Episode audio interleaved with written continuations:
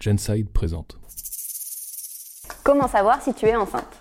Le premier symptôme et le plus connu, c'est le retard, voire l'absence de règles. C'est en général à ce moment-là qu'on a la puce à l'oreille et qu'on commence à flipper si ce n'est pas dans nos projets. Le retard des règles peut avoir plein de causes, comme le stress, un dérèglement hormonal, un changement de contraception ou des problèmes de santé, comme l'anorexie par exemple. Selon Laure Abensur, médecin généraliste, si vous avez un cycle menstruel assez régulier et que vos règles ont environ 7 jours de retard, il y a un risque de grossesse. Après, il faut toujours confirmer par un test de grossesse. La fatigue peut elle aussi annoncer une grossesse. Pas la petite fatigue après une semaine éprouvante en cours ou au taf évidemment. Plutôt celle où chaque mouvement te coûte et est accompagné d'une flemme incroyable. C'est normal. Les changements qui sont en train de se produire dans ton corps lui demandent beaucoup, beaucoup d'énergie. Tu peux aussi ressentir une gêne dans les seins, un peu comme celle qu'on a parfois à l'approche des règles. En fait, les glandes mammaires sont tellement stimulées qu'elles finissent par grossir et créer une sensibilité qui peut aller jusqu'à la douleur. La couleur du mamelon peut aussi devenir un peu plus foncée. Comme toujours, ça dépend d'une femme à l'autre. Le mieux reste encore de consulter un professionnel de santé au moindre doute. Les premières semaines d'une grossesse sont souvent accompagnées de nausées matinales et de vomissements. Tu peux aussi être beaucoup plus sensible à certaines odeurs ou à certains goûts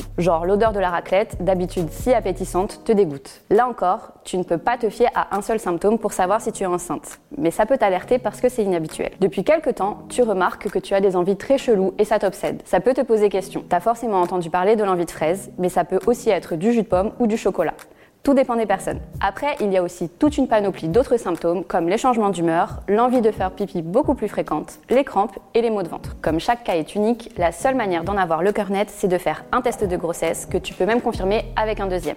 Mais quand faire le test de grossesse D'abord, sache qu'il n'y a pas de honte à acheter un test de grossesse, vraiment. Tu peux en avoir aussi bien au supermarché qu'en pharmacie, mais peu importe l'endroit, rappelle-toi que personne n'a le droit de te juger. C'est important que tu fasses passer ta santé avant tout. Santé publique France affirme que le test de grossesse urinaire peut être effectué à partir de la date à laquelle vous devriez avoir eu vos règles. En gros, dès que tu as un retard, tu peux en faire un. Alors comment faire? C'est super simple et ça ne fait pas mal. Tu dois juste uriner sur une petite languette et le résultat apparaîtra au bout de quelques minutes. Le mieux, c'est de le faire le matin, la première fois que tu vas aux toilettes. Tes urines seront plus concentrées et il sera donc plus facile de savoir si les hormones de grossesse sont bien présentes dans ton corps ou non. Le test le plus fiable reste le test sanguin réalisé dans un laboratoire. Santé publique France, toujours, assure qu'il peut être effectué dès 14 jours après le rapport sexuel qui pourrait être à l'origine d'une grossesse. Le but est toujours de savoir le taux d'hormones de grossesse présent dans ton corps. Là, le résultat est beaucoup plus précis et peut même te dire depuis quand tu es enceinte. Ce test peut être remboursé si tu as une ordonnance, sinon tu dois le payer de ta poche. Voilà, maintenant tu connais les principaux symptômes pour reconnaître une éventuelle grossesse. Mais n'oublie pas,